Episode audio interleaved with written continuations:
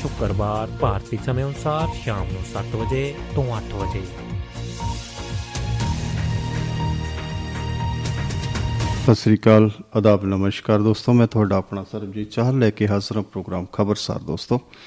ਰੋਜ਼ ਦੀ ਤਰ੍ਹਾਂ ਇਹ ਪ੍ਰੋਗਰਾਮ ਤੁਹਾਡੀ ਖਿਦਮਤ ਦੇ ਵਿੱਚ ਸਿੱਧਾ ਪ੍ਰਸਾਰਣ ਹੈ ਦਾ 7 ਵਜੇ ਤੋਂ ਲੈ ਕੇ 8 ਵਜੇ ਤੱਕ। ਭਾਰਤੀ ਸਮੇਂ ਮੁਤਾਬਕ ਪ੍ਰਸਾਰਣ ਹੁੰਦਾ ਜੀ। ਅਹ ਸੋ ਨਵੀਂ ਗੱਲ ਕੋਈ ਨਹੀਂ, ਉਹੀ ਬੇਨਤੀਆਂ ਉਹੀ ਅਰਜ਼ੋਈਆਂ ਕਿ ਤੁਸੀਂ ਪ੍ਰੋਗਰਾਮ ਨੂੰ ਵੱਧ ਤੋਂ ਵੱਧ ਅਹ, ਸੁਣਿਆ ਕਰੋ ਤੇ ਵੱਧ ਤੋਂ ਵੱਧ ਦੋਸਤਾਂ ਤੱਕ ਇਹ ਪ੍ਰੋਗਰਾਮ ਨੂੰ ਪਹੁੰਚਾਓ ਤੇ ਵੱਧ ਤੋਂ ਵੱਧ ਜਿਹੜੀ ਹੈ ਸਾਡੀ ਅਹ, ਤੁਸੀਂ ਮਦਦ ਇਸ ਤਰ੍ਹਾਂ ਕਰ ਸਕਦੇ ਹੋ ਕਿ ਤੁਸੀਂ ਪ੍ਰੋਗਰਾਮ ਨੂੰ ਸੁਣ ਕੇ ਆਪਣੇ ਜਿਹੜੇ ਕੀਮਤੀ ਵਿਚਾਰ ਨੇ ਪ੍ਰੋਗਰਾਮ ਵਿੱਚ ਅਹ, ਸ਼ਾਮਲ ਅਹ, ਜ਼ਰੂਰ ਕਰਿਆ ਕਰੋ। ਅਹ, ਕਿਉਂਕਿ ਹਮੇਸ਼ਾ ਇਹ ਗੱਲ ਹੁੰਦੀ ਹੈ ਕਿ ਕੋਈ ਵੀ ਆਦਮੀ ਉਹਨਾਂ ਚਿਰ ਤੱਕ ਤਰੱਕੀ ਨਹੀਂ ਕਰ ਸਕਦਾ ਜਾਂ ਉਹਦਾ ਸੋਚ ਉਨੀ ਕੰਮ ਨਹੀਂ ਕਰ ਸਕਦੀ ਜਦ ਤੱਕ ਉਹਨੂੰ ਕੋਈ ਪ੍ਰਤੀਕਰਮ ਉਹਦੇ ਤੇ ਨਾ ਹੋਵੇ। ਜੇ ਅਸੀਂ ਕੋਈ ਗੱਲ ਕਰਦੇ ਆ ਕਿਸੇ ਮੁੱਦੇ ਦੀ ਗੱਲ ਛੇੜਦੇ ਆ ਤੇ ਹੋ ਸਕਦਾ ਕਿ ਤੁਹਾਡੇ ਕੋਲ ਵੀ ਉਸ ਮੁੱਦੇ ਦੇ ਉੱਤੇ ਬਹੁਤ ਸਾਰੀ ਭਰਪੂਰ ਜਾਣਕਾਰੀ ਹੋਵੇ ਜੋ ਅ, ਤੁਹਾਡੀਆਂ ਯਾਦਾਂ ਦੇ ਝਰੋਖੇ ਦੇ ਵਿੱਚ ਕਿਤੇ ਨਾ ਕਿਤੇ ਪਈ ਹੁੰਦੀ ਆ। ਸੋ ਕਈਆਂ ਚਿਰਾਂ ਤੋਂ ਉਹ ਯਾਦ ਜਾਂ ਉਹ ਇੱਕ ਅ, ਮੁੱਦੇ ਦੀ ਗੱਲ ਜਿਹੜੀ ਤੁਸੀਂ ਕਰਨੀ ਚਾਹੁੰਦੇ ਤੇ ਉਹ ਕਿਤੇ ਅ, ਸਬਬ ਨਹੀਂ ਕਿਤੇ ਬਣਿਆ। ਕਿਤੇ ਸਾਹਿਤਕ ਮਹਿਫਲਾਂ ਦੇ ਵਿੱਚ ਜਾਂ ਹੋਰ ਕਿਤੇ ਇਹੋ ਜਿਹੀ ਸਟੇਜ ਦੇ ਉੱਪਰ ਕਿਤੇ ਪ੍ਰੋਗਰਾਮ ਕਈ ਵਾਰੀ ਨਹੀਂ ਬਣਦਾ ਤੇ ਉਹ ਬਲਬਲੇ ਮਨ ਦੇ ਵਿੱਚ ਹੁੰਦੇ ਨੇ। ਐਸੋ ਇਹ ਤੁਹਾਡਾ ਪਲੇਟਫਾਰਮ ਆ ਤੁਹਾਡਾ ਆਪਣਾ ਮੰਚ ਆ ਪ੍ਰੋਗਰਾਮ ਖਬਰਸਰ ਦੁਆਬਾ ਰੇਡੀਓ ਤੁਹਾਡਾ ਆਪਣਾ ਰੇਡੀਓ ਹੈ ਤੁਹਾਡੀ ਆਪਣੀ ਆਵਾਜ਼ ਅ, ਸਾਡਾ ਮੋਟਿਵ ਵੀ ਇਹੋ ਹੀ ਹੈ ਕਿ ਇਹ ਤੁਹਾਡੀ ਆਵਾਜ਼ ਆ ਤੁਹਾਡਾ ਆਪਣਾ ਰੇਡੀਓ ਹੈ ਜੀ। ਤੁਸੀਂ ਇਹਦੇ ਵਿੱਚ ਨਿਚੱਕ ਤੁਸੀਂ ਇਹਦੇ ਵਿੱਚ ਸ਼ਾਮਲ ਹੋ ਸਕਦੇ ਹੋ। ਤੁਸੀਂ ਫੋਨ ਕਰਕੇ ਸਾਡੇ ਜਿੰਨੇ ਵੀ ਪ੍ਰੋਗਰਾਮ ਚੱਲਦੇ ਨੇ ਅਹ, ਸਾਡੇ ਜਿਹੜੇ ਉਹਦੇ ਵਿੱਚ ਤੁਸੀਂ ਕਿਸੇ ਵੀ ਪ੍ਰੋਗਰਾਮ ਦੇ ਵਿੱਚ ਤੁਸੀਂ ਲਾਈਵ ਸ਼ਾਮਲ ਹੋ ਸਕਦੇ ਹੋ। ਸੋ 24 ਘੰਟੇ ਦਾ ਇਹ ਰੇਡੀਓ ਚੱਲਦਾ ਜੀ। ਅਹ, ਸੱਤੇ ਦਿਨ 24 ਘੰਟੇ। ਕੋਈ ਬ੍ਰੇਕ ਨਹੀਂ ਜੀ। ਇਹ ਚੱਲਦਾ ਰਹਿੰਦਾ ਜੀ। ਜਦੋਂ ਵੀ ਤੁਸੀਂ ਲਾ ਕੇ ਦੇਖੋਗੇ ਕੋਈ ਨਾ ਕੋਈ ਬਹੁਤ ਹੀ ਖੂਬਸੂਰਤ ਅਹ, ਅਹਿਮ ਪ੍ਰੋਗਰਾਮ ਕੋਈ ਨਾ ਕੋਈ ਚੱਲਦਾ ਹੁੰਦਾ। ਅਹ, ਨਹੀਂ ਤਾਂ ਕੋਈ ਨਾ ਕੋਈ ਮਿਆਰੀ ਗੀਤ ਜੋ ਸੱਭਿਆਚਾਰਕ ਗੀਤ ਸ਼ਬਦ ਗੁਰਬਾਣੀ ਮਤਲਬ ਹਰ ਸਮੇਂ ਅ, ਕੋਈ ਨਾ ਕੋਈ ਚੀਜ਼ ਜਿਹੜੀ ਉਹ ਚੱਲਦੀ ਰਹਿੰਦੀ ਹੈ ਅ, ਸਵੇਰੇ ਵੀ ਜੇ ਅਸੀਂ ਦੇਖੀਏ ਤੇ ਸਟਾਰਟ ਜਦੋਂ ਹੋ ਜਾਂਦਾ 7-8 ਵਜੇ ਤੋਂ ਸਾਡੇ ਜਿਹੜੇ ਲ- ਅ, ਪਿਛਲੇ ਦਿਨ ਦੇ ਪ੍ਰੋਗਰਾਮ ਹੁੰਦੇ ਨੇ ਉਹ ਰਿਪੀਟ ਚੱਲਦੇ ਨੇ ਜੀ। ਸ਼ਾਮ ਤੱਕ ਉਹ ਚੱਲਦੇ ਰਹਿੰਦੇ ਨੇ ਜੀ। 5 ਵਜੇ ਫਿਰ ਅ, ਰਾਓ ਸਾਹਿਬ ਜੀ ਯੂਕੇ ਸਟੂਡੀਓ ਤੋਂ ਲਾਈਵ ਹੋ ਜਾਂਦੇ ਨੇ। 7 ਵਜੇ ਤੱਕ ਉਹ ਲਾਈਵ ਰਹਿੰਦੇ ਨੇ। ਅ, ਇਵੇਂ ਹੀ ਅੱਗੇ 7 ਵਜੇ ਤੋਂ ਲੈ ਕੇ 8 ਵਜੇ ਤੱਕ ਤੁਹਾਡੀ ਸੇਵਾ ਦੇ ਵਿੱਚ ਅ, ਮੈਂ ਹਾਜ਼ਰ ਹੋਣਾ ਜੀ ਲੈ ਕੇ ਪ੍ਰੋਗਰਾਮ ਖਬਰਸਾ ਸੋ ਇਹ ਪ੍ਰੋਗਰਾਮ ਫਿਰ ਨਿਰੰਤਰ 5 ਵਜੇ ਤੱਕ ਇਸੇ ਤਰ੍ਹਾਂ ਰਿਪੀਟ ਹੁੰਦੇ ਰਹਿੰਦੇ ਨੇ। ਅ, ਸਾਡੇ ਜੋ ਫਿਨਲੈਂਡ ਸਟੂਡੀਓ ਤੇ ਪ੍ਰੋਗਰਾਮ ਚੱਲਦਾ ਹੈ ਉਹ ਸਾਰੇ ਜੋ ਵੀ ਪ੍ਰੋਗਰਾਮ ਸਾਡੇ ਚੱਲਦੇ ਉਹ ਸ- ਸ਼ਾਮ ਦੇ 5 ਵਜੇ ਤੱਕ ਪ੍ਰੋਗਰਾਮ ਜਿਹੜੇ ਉਹ ਚੱਲਦੇ ਰਹਿੰਦੇ ਨੇ ਰਿਪੀਟ ਚੱਲਦੇ ਨੇ ਜੀ। ਉਸ ਤੋਂ ਬਾਅਦ ਕੀ ਹੈਗਾ ਕਿ ਫਿਰ ਸਾਡੇ ਲਾਈਵ ਪ੍ਰੋਗਰਾਮ ਸ਼ੁਰੂ ਹੋ ਜਾਂਦੇ ਨੇ। ਇਹ ਸਿਲਸਿਲਾ ਜਿਹੜਾ ਇਹ ਲਗਾਤਾਰ ਚੱਲਦਾ ਰਹਿੰਦਾ। ਇਹ ਰਾਤ ਨੂੰ 12:30 ਵਜੇ ਤੱਕ ਸਾਡੇ ਲਾਈਵ ਪ੍ਰੋਗਰਾਮ ਚੱਲਦੇ ਰਹਿੰਦੇ ਨੇ। ਫਿਨਲੈਂਡ ਸਟੂਡੀਓ ਤੋਂ 10:30 ਵਜੇ ਤੋਂ ਲੈ ਕੇ 12:30 ਵਜੇ ਤੱਕ ਭੁਪਿੰਦਰ ਭਾਰਤ ਜੀ ਅਹ, ਹ- ਹਾਜ਼ਰ ਹੁੰਦੇ ਨੇ ਤੇ ਉਹ 12:30 ਵਜੇ ਤੱਕ ਜਿਹੜਾ ਹੈ ਪ੍ਰੋਗਰਾਮ ਸਾਡਾ ਇਹ ਲਾਈਵ ਚੱਲਦਾ ਰਹਿੰਦਾ ਜੀ। 5 ਵਜੇ ਤੋਂ ਸ਼ੁਰੂ ਹੋ ਕੇ ਇਹ ਇਸ ਤਰ੍ਹਾਂ ਤੁਹਾਡੀ ਸੇਵਾ ਦੇ ਵਿੱਚ ਅਸੀਂ ਅਹ, ਖਿਦਮਤ ਦੇ ਵਿੱਚ ਹਾਜ਼ਰ ਰਹਿੰਦੇ ਹਾਂ ਜੀ। ਅਹ ਸੋ ਦੋਸਤੋ ਬਹੁਤੀਆਂ ਬੇਨਤੀਆਂ ਤੇ ਹੋਈ ਨੇ। ਤੁਸੀਂ ਮੇਰੇ ਸਾਡੇ ਨਾਲ ਅੱਜ ਦੇ ਪ੍ਰੋਗਰਾਮ ਦੇ ਵਿੱਚ ਜੁੜਨ ਵਾਸਤੇ 99884 32855 ਤੁਹਾਡਾ ਆਪਣਾ ਨੰਬਰ ਹੈ ਜੀ। ਇਸ ਪ੍ਰੋਗਰਾਮ ਦਾ ਖਬਰਸਾਰ ਦਾ ਨੰਬਰ ਹੈ ਜੀ।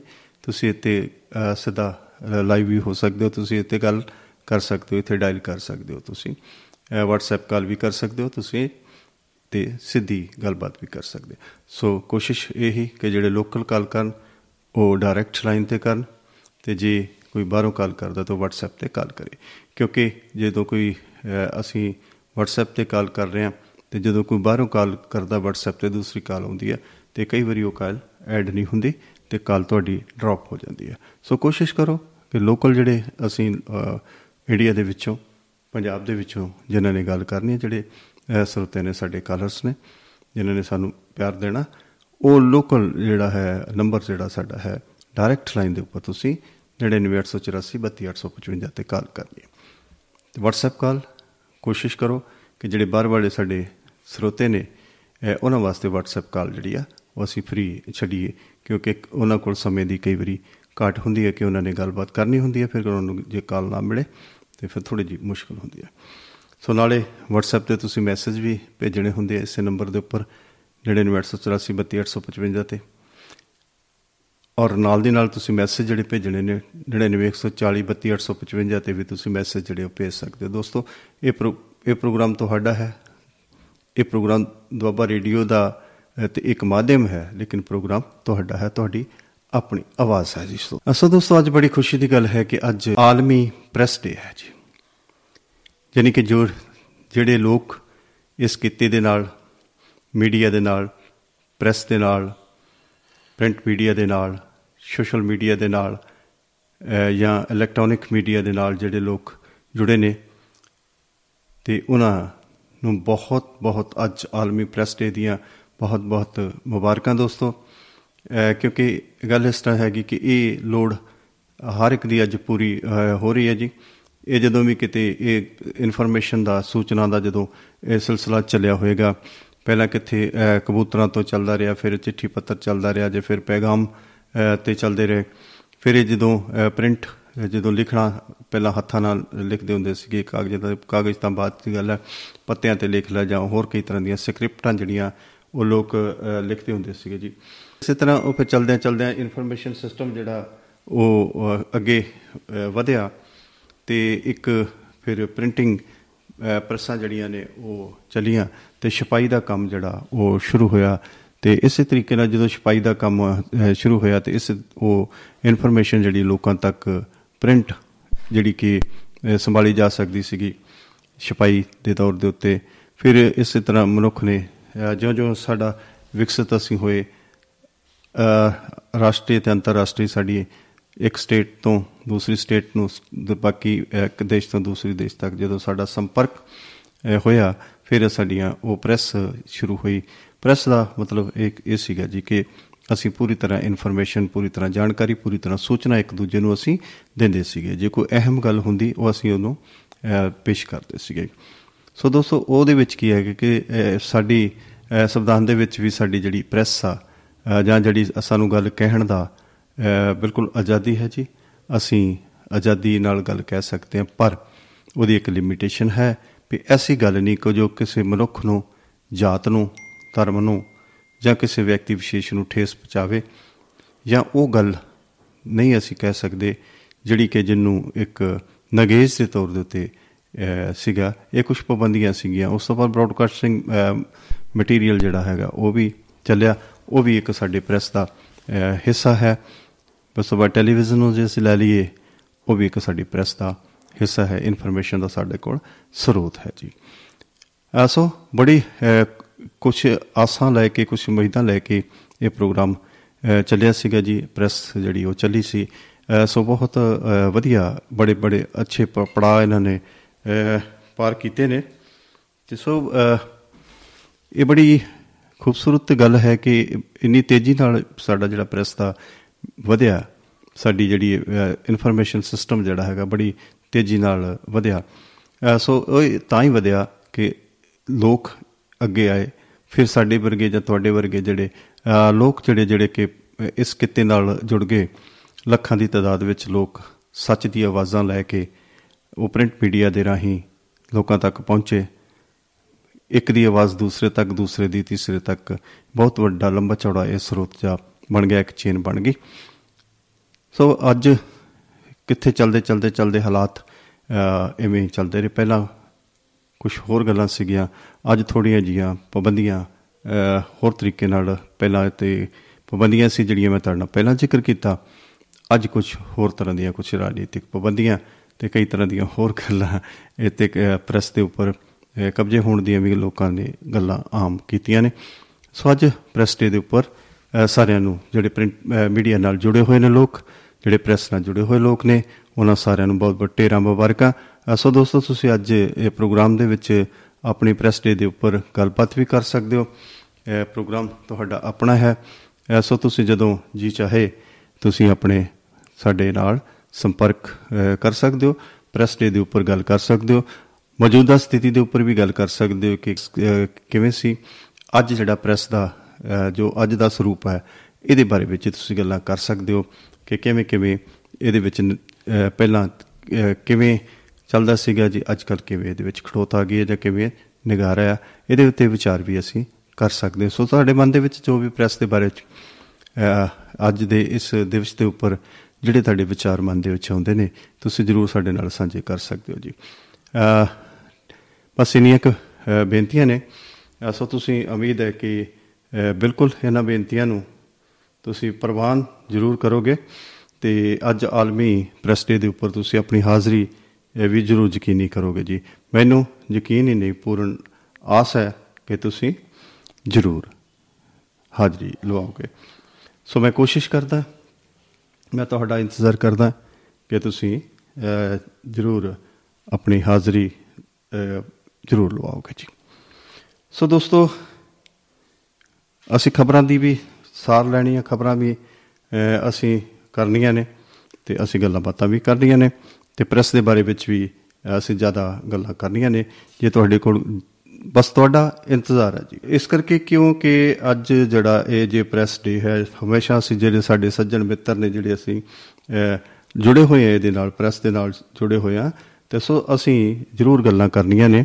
ਜਿੰਨੀਆਂ ਅਸੀਂ ਗੱਲਾਂ ਬਾਤਾਂ ਵੱਧ ਕਰਾਂਗੇ ਜਿੰਨੀਆਂ ਅਸੀਂ ਸਾਂਝਾ ਪਾਵਾਂਗੇ ਇੱਕ ਦੂਜੇ ਦੇ ਖਿਆਲ ਜੋ ਪ੍ਰੈਸ ਪ੍ਰਤੀ ਨੇ ਉਹ ਇੱਕ ਦੂਜੇ ਤੱਕ ਜਿਹੜੇ ਹੈਗੇ ਲੋਕਾਂ ਤੱਕ ਅਹ, ਜਾਣਗੇ। ਤੇ ਵੱਧ ਤੋਂ ਵੱਧ ਜਾਗਰੂਕਤਾ ਆਏਗੀ। ਪਤਾ ਲੱਗੇਗਾ ਕਿ ਪ੍ਰੈਸ ਅਸਲ ਵਿੱਚ ਹੈ ਕੀ ਚੀਜ਼ ਆ ਤੇ ਇਹ ਕਿਹਦੀ ਹੋਂਦ ਵਿੱਚ ਅਹ, ਹੋਂਦ ਕਿਉਂ ਜ਼ਰੂਰਤ ਪਈ। ਅਹ, ਸੋ ਸਾਡੇ ਨਾਲ ਅਹ, ਉੱਗੇ ਪੱਤਰਕਾਰ ਵਿਸ਼ੇਸ਼ਕ ਰਾਜਨੀਤਿਕ ਵਿਸ਼ੇਸ਼ਕ ਸਾਹਿਤਕਾਰ ਤੇ ਆਪਣੇ ਅਹ, ਮਾਣ ਮਰਿਆਦਾ ਤੇ ਮਾਣਮੱਤੇ ਜਿਹੜੇ ਪੱਤਰਕਾਰ ਕੁਲਦੀਪ ਸਿੰਘ ਜਾਫਰਪੁਰ ਜੀ ਸਾਡੇ ਨਾਲ ਜੁੜ ਚੁੱਕੇ ਨੇ ਜੀ। ਸੋ ਉਹਨਾਂ ਦਾ ਬਹੁਤ-ਬਹੁਤ ਧੰਨਵਾਦ। ਧੰਨਵਾਦ ਹੈ ਜੀ ਤੁਹਾਡਾ ਜੀ। ਬਹੁਤ-ਬਹੁਤ ਮਿਹਰਬਾਨੀ ਜੀ ਕੁਲਦੀਪ ਜੀ। ਤੁਸੀਂ ਆਉਣੇ ਰਹੋ ਜੀ। ਸਵਾਗਤ। ਸਾਹਿਬ ਸਤਿ ਸ਼੍ਰੀ ਅਕਾਲ ਸਾਰੇ ਸਰੋਤਿਆਂ ਨੂੰ ਮੇਰੇ ਵੱਲੋਂ ਪਿਆਰ ਭਰੀ ਸਤਿ ਸ਼੍ਰੀ ਅਕਾਲ। ਬਿਲਕੁਲ ਜੀ ਸਤਿ ਸ੍ਰੀ ਅਕਾਲ ਜੀ। ਤੁਹਾਡਾ ਇਨ ਬੇਨਸ ਤੁਹਾਡਾ ਵੀ ਬਹੁਤ ਸ਼ੁਕਰ- ਸ਼ੁਕਰਾਨਾ ਕਿ ਤੁਸੀਂ ਗਾਏ ਬਗਾਏ ਯਾਦ ਕਰਦੇ ਹੋ। ਬਿਲਕੁਲ ਜੀ ਜਦੋਂ ਗੱਲ ਇਦਾਂ ਵੀ ਸਾਡਾ ਜਿਹੜਾ ਵਿਹੜਾ ਹੀ ਸਾਂਝਾ ਆ ਤੇ ਫਿਰ ਅਸੀਂ ਜਾਣਾ ਕਿੱਧਰ ਆ ਜੀ? ਉਸੇ ਵਿਹੜੇ 'ਚ ਤੇ ਅਸੀਂ ਨੱਚਣਾ ਹੋਇਆ ਜੀ ਹੈਨਾ? ਇੰਨਾ ਕੁ ਸਾਡਾ ਕੋੜਮਾ ਹੈ ਇੰਨਾ ਕੁ ਸਾਡਾ ਕੁਟੰਬ ਹੈ ਜੀ ਇੰਨਾ ਕੁ ਸਾਡਾ ਜਿਹੜਾ ਪਰਿਵਾਰ ਹੈ ਜੀ। ਹਾਂ ਨਾਲੇ ਬਿਲਕੁਲ ਤੇ ਆਪਾਂ ਗਰਾਈ ਗਰਾਈ ਤੇ ਹੈਗੇ। ਬਿਲਕੁਲ ਨਾਲੇ ਸਾਥੀ ਜੀ ਪ੍ਰੈਸ ਨਾਲ ਸਾਰੇ ਲੋਕ ਮੀਡੀਆ ਦੇ ਨਾਲ ਆਪਾਂ ਜਿਵੇਂ ਜੁੜੇ ਹੋਏ ਆ ਤੇ ਤੁਸੀਂ ਵੀ ਉੱਗੇ ਪੱਤਰਕਾਰ ਹੋ। ਸੋ ਅੱਜ ਤੁਹਾਨੂੰ ਬਹੁਤ-ਬਹੁਤ ਮੁਬਾਰਕਾਂ ਕਿ ਅੱਜ ਜਿਹੜਾ ਹੈਗਾ ਆਲਮੀ ਪ੍ਰੈਸ ਡੇ ਹੈ ਜੀ। ਉਹਦੇ ਦੀਆਂ ਤੁਹਾਨੂੰ ਬਹੁਤ-ਬਹੁਤ ਮੁਬਾਰਕਾਂ ਸਾਰੇ ਪੱਤਰਕਾਰ ਦੋਸਤਾਂ ਨੂੰ ਸਾਰੇ ਸਾਹਿਤ ਰਚਣ ਵਾਲਿਆਂ ਨੂੰ ਸਾਰੇ ਇਨਫੋਰਮੇਟਿਵ ਸਿਸਟਮ ਦੇ ਵਿੱਚ ਜਿੰਨੇ ਵੀ ਲੋਕ ਸਾਡੇ ਹੈ ਨੇ ਜੀ ਸਾਰਿਆਂ ਨੂੰ ਬਹੁਤ-ਬਹੁਤ ਮੁਬਾਰਕਾਂ ਜੀ। ਤੁਹਾਨੂੰ ਵੀ ਬਹੁਤ-ਬਹੁਤ ਮੁਬਾਰਕਾਂ ਜੀ ਜਾਫਰਪੁਰ ਸਾਹਿਬ। ਹਾਂ ਚਲ ਸਾਹਿਬ ਇਹ ਤੇ ਸਾਡੇ ਭਾਈਚਾਰੇ ਦਾ ਤੇ ਲੋਕਤੰਤਰ ਦੇ ਵੱਡੇ ਮਦਈ ਦਾ ਇਹ ਅੱਜ ਦਾ ਦਿਹਾੜਾ ਵਾ। ਤੇ ਬਿਲਕੁਲ ਜੀ। ਸਾਡੇ ਵੱਲੋਂ ਵੀ ਜਿਹੜਾ ਜਿੰਨੇ ਵੀ ਸਾਡਾ ਭਾਈਚਾਰਾ ਉਹਨੂੰ ਬਹੁਤ ਬਹੁਤ ਮੁਬਾਰਕ ਹੈ ਜੀ। ਮੁਬਾਰਕਾਂ ਜੀ। ਅਹ ਜੀ ਜਫਰਪੁਰ ਸਭ ਬਹੁਤ ਬਹੁਤ ਧੰਨਵਾਦ ਤੁਹਾਡਾ ਜੀ। ਅਹ ਸੋ ਗੱਲ ਇਸ ਤਰ੍ਹਾਂ ਜੀ ਵੀ ਅੱਜ ਜਿਹੜਾ ਵਿਸ਼ਵ ਦੇ ਉੱਪਰ ਅਸੀਂ ਪ੍ਰੈਸ ਡੇ ਮਨਾ ਰਹੇ ਹਾਂ, ਜਾਂ ਇਹ ਕਹਿ ਲਈਏ ਕਿ ਇਨਫੋਰਮੇਸ਼ਨ ਜਿਹੜੀ ਹੈਗੀ ਸੂਚਨਾ, ਅਹ ਜਿਹੜੀ ਟੈਕਨੋਲੋਜੀ ਆ ਜਾਂ ਸੂਚਨਾ ਦਾ ਜੋ ਆਧਾਰ ਬਣਿਆ, ਅਹ ਉਹਦਾ ਅੱਜ ਅਸੀਂ ਆਲਮੀ ਵਰਲਡ ਲੈਵਲ ਦੇ ਉੱਪਰ ਅਸੀਂ ਦਿਨ ਮਨਾ ਰਹੇ ਹਾਂ। ਹਰ ਚੀਜ਼ ਦਾ ਕੋਈ ਨਾ ਕੋਈ ਦਿਨ ਹੁੰਦਾ, ਅਹ ਕਦੇ ਨਾ ਕਦੀ ਉਹਦੀ ਸ਼ੁਰੂਆਤ ਹੋਈ ਹੁੰਦੀ ਆ। ਅਹ ਕਦੇ ਨਾ ਕਦੀ ਉਹ ਪੀਕ ਲੈਵਲ ਦੇ ਉੱਪਰ ਮਤਲਬ ਉਹ ਉਹਦੀਆਂ ਜਿਹੜੀਆਂ ਗਤੀਵਿਧੀਆਂ ਨੇ ਉਹ ਅਸਮਾਨਾਂ ਨੂੰ ਛੂੰਹਦੀਆਂ ਨੇ ਤੇ ਕਦੀ ਕਦੀ ਉਹਦੇ ਵਿੱਚ ਅਹ, ਇਸ ਤਰ੍ਹਾਂ ਦੀ ਗਤੀਵਿਧੀਆਂ ਵਿੱਚ ਕਈ ਵੇਲੇ ਨਗਾਰ ਵੀ ਆ ਜਾਂਦਾ ਉਹਦੇ ਵਿੱਚ ਕਈ ਵਾਰੀ ਖੜੋਤ ਵੀ ਆ ਜਾਂਦੀ ਆ ਇਹ ਸਾਰਾ ਸਿਲਸਿਲਾ ਚੱਲਦਾ। ਤੇ ਸੋ ਸਭ ਤੋਂ ਪਹਿਲਾਂ ਤੇ ਇਹ ਤੁਸੀਂ ਪ੍ਰੈਸ ਨੂੰ ਕੀ ਸਮਝਦੇ ਪਏ ਪ੍ਰੈਸ ਜਿਹੜੀ ਹੈਗੀ ਆ ਇਹਦੀ ਲੋੜ ਕਿਉਂ ਪਈ? ਮਨੁੱਖ ਦੇ ਵਿੱਚ ਹੋਂਦ ਕਿਉਂ ਆਈ? ਸੀ? ਹੋਂਦ ਦੀ ਇਹਦੀ ਹੋਂਦ ਦੀ ਕੀ ਲੋੜ ਪਈ ਜੀ? ਅਹ ਚਾਲ ਸਾਹਿਬ ਜੋ ਆਲੇ ਦੁਆਲੇ ਵਾਪਰਦਾ ਜੀ। ਜੋ ਮੁੱਖ ਮੁੱਦੇ ਹੁੰਦੇ ਆ ਤੇ ਉਹ ਲੋਕਾਂ ਤੱਕ ਪਹੁੰਚਾਉਣੇ। ਜੀ। ਖਬਰ ਦੇ ਰੂਪ ਦੇ ਵਿੱਚ ਸਾਰਾ ਜਿਹੜਾ ਇਹ ਵਰਤਾਰਾ ਵਰਤਦਾ ਜੀ। ਬਿਲਕੁਲ ਸਾਡੇ ਵਾਸਤੇ ਹੋਰ ਵੀ ਅਹਿਮ ਗੱਲ ਬਣ ਜਾਂਦੀ ਹੈ ਜੀ ਕਿਉਂਕਿ ਅਸੀਂ ਲੋਕ ਸਾਰੇ ਖਬਰਾਂ ਨਾਲ ਜੁੜੇ ਹਾਂ। ਜਿਵੇਂ ਪ- ਇਸ ਮੀਡੀਆ ਦੇ ਨਾਲ ਜੁੜੇ ਹਾਂ ਪੱਤਰਕਾਰੀ ਦੇ ਨਾਲ ਤੁਸੀਂ ਜੁੜੇ ਹੋ ਸਾਰੇ ਅਸੀਂ ਪੱਤਰਕਾਰੀ ਨਾਲ ਜੁੜੇ ਹਾਂ। ਤੇ ਸਾਡੇ ਵਾਸਤੇ ਹੋਰ ਵੀ ਅਹਿਮ ਬਣ ਜਾਂਦਾ ਜੀ ਦਿਨ ਜੀ। ਸੋ ਚਾਲ ਸਾਹਿਬ ਪ੍ਰੈਸ ਦੀਆਂ ਜ਼ਿੰਮੇਵਾਰੀਆਂ ਬਹੁਤ ਵੱਡੀਆਂ ਨੇ। ਜੀ। ਤੇ ਇੱਕ ਅਜਿਹਾ ਮੰਚ ਆ। ਜੀ। ਇੱਕ ਅਜਿਹੀ ਕਹਿ ਲਓ ਸੂਚਨਾ ਕੇਂਦਰ। ਸੂਚਨਾ ਕੇਂਦਰ। ਇੱਕ ਇੱਕ ਮੁਹਿੰਮ ਆ ਜੀ। ਜੀ। ਜੋ ਬਾਦ ਦਸਤੂਰ ਦਿਨ ਪਰ ਰਾਤ ਕੰਮ ਕਰ ਚੱਲਦੀ ਰਹਿੰਦੀ ਆ। ਜੀ। ਤੇ ਇਸ ਕਰਕੇ ਜਿਹੜਾ ਸਾਡਾ ਫਰਜ਼ ਆ ਜੀ। ਜਿਹੜਾ ਸਾਡਾ ਕਹਿ ਲਓ ਕਿ ਪੇਸ਼ਾ ਵਾ ਜੀ। ਇਹਨੂੰ ਇੱਕ ਪੇਸ਼ੇ ਵਜੋਂ ਵੀ ਜਾਣਿਆ ਜਾਂਦਾ। ਹਾਂ ਪੇਸ਼ਾ ਕਹਿ ਲਓ ਜਾਂ ਜ਼ਿੰਮੇਵਾਰੀ ਕਹਿ ਲਓ ਜਾਂ ਮਤਲਬ ਸਾਡੇ ਤੇ ਕੁਝ ਅਹਿਮ ਸਾਡੇ ਮੋਢਿਆਂ ਤੇ ਸਮਾਜ ਦਾ ਸਮਾਜ ਨੂੰ ਇਨਫੋਰਮੇਸ਼ਨ ਦੇਣ ਦਾ ਸਾਡੇ ਮੋਢਿਆਂ ਤੇ ਭਾਰ ਹੈ ਤੇ ਜਿਹੜਾ ਅਸੀਂ ਖੁਸ਼ੀ-ਖੁਸ਼ੀ ਸਾਰੇ ਉਹ ਭਾਰ ਚੁੱਕਦੇ ਹਾਂ ਤੇ ਔਰ ਲੋਕਾਂ ਤੱਕ ਅਸੀਂ ਜਿਹੜਾ ਸਾਰੀ ਸੂਚਨਾ ਜਿਹੜੀ ਪਹੁੰਚਾਉਂਦੇ ਹਾਂ ਬੜਾ ਵੱਡੀ ਬੜਾ ਵੱਡਾ ਭਾਰ ਹੈ ਜੀ ਸਾਡੇ ਉੱਪਰ ਕਿ ਸੂਚਨਾ ਜਿਹੜੀ ਹੈ ਇਨ ਬਿਨ ਜਿਹੜੀ ਹੈ ਲੋਕਾਂ ਤੱਕ ਪਹੁੰਚੇ। ਜੀ। ਸੋ ਜੇ ਪ੍ਰੈਸ ਦੀਆਂ ਜ਼ਿੰਮੇਵਾਰੀਆਂ ਦੀ ਗੱਲ ਕਰੀਏ ਫਰਜ਼ਾਂ ਦੀ ਗੱਲ ਕਰੀਏ ਜੀ। ਤਾਂ ਇਹ ਬਹੁਤ ਵੱਡੀਆਂ ਨੇ। ਜੀ ਬਿਲਕੁਲ। ਜਿੱਥੇ ਆਮ ਲੋਕ ਜਿਹੜੇ ਆ ਉਹ ਰਜਵਾੜਾਸ਼ਾਹੀ ਦੇ ਖਿਲਾਫ ਅੱਗੇ ਨਹੀਂ ਆਉਂਦੇ। ਹੂੰ। ਮੌਜੂਦਾ ਹਾਕਮਾਂ ਦੇ ਕਿਸੇ ਵੀ ਮੁਲਕ ਵਿੱਚ ਕਿਸੇ ਵੀ ਖਿੱਤੇ ਦੇ ਵਿੱਚ ਹੂੰ। ਆ ਜਿਹੜਾ ਆਪਣੀ ਜ਼ਿੰਮੇਵਾਰੀ ਨਹੀਂ ਨਿਭਾਉਂਦਾ ਜੀ। ਤਾਂ ਉੱਥੇ ਪ੍ਰੈਸ ਨੂੰ ਜਿਹੜਾ ਨਾ ਨੰਗੇ ਪਿੰਡੇ ਨਿਤਰਨਾ ਪੈਂਦਾ ਜੀ ਬਿਲਕੁਲ। ਉਹਨਾਂ ਨੂੰ ਯੰਗ ਵਰਗੇ ਹਾਲਾਤਾਂ 'ਚ ਵੀ ਜਾਣਾ ਪੈਂਦਾ।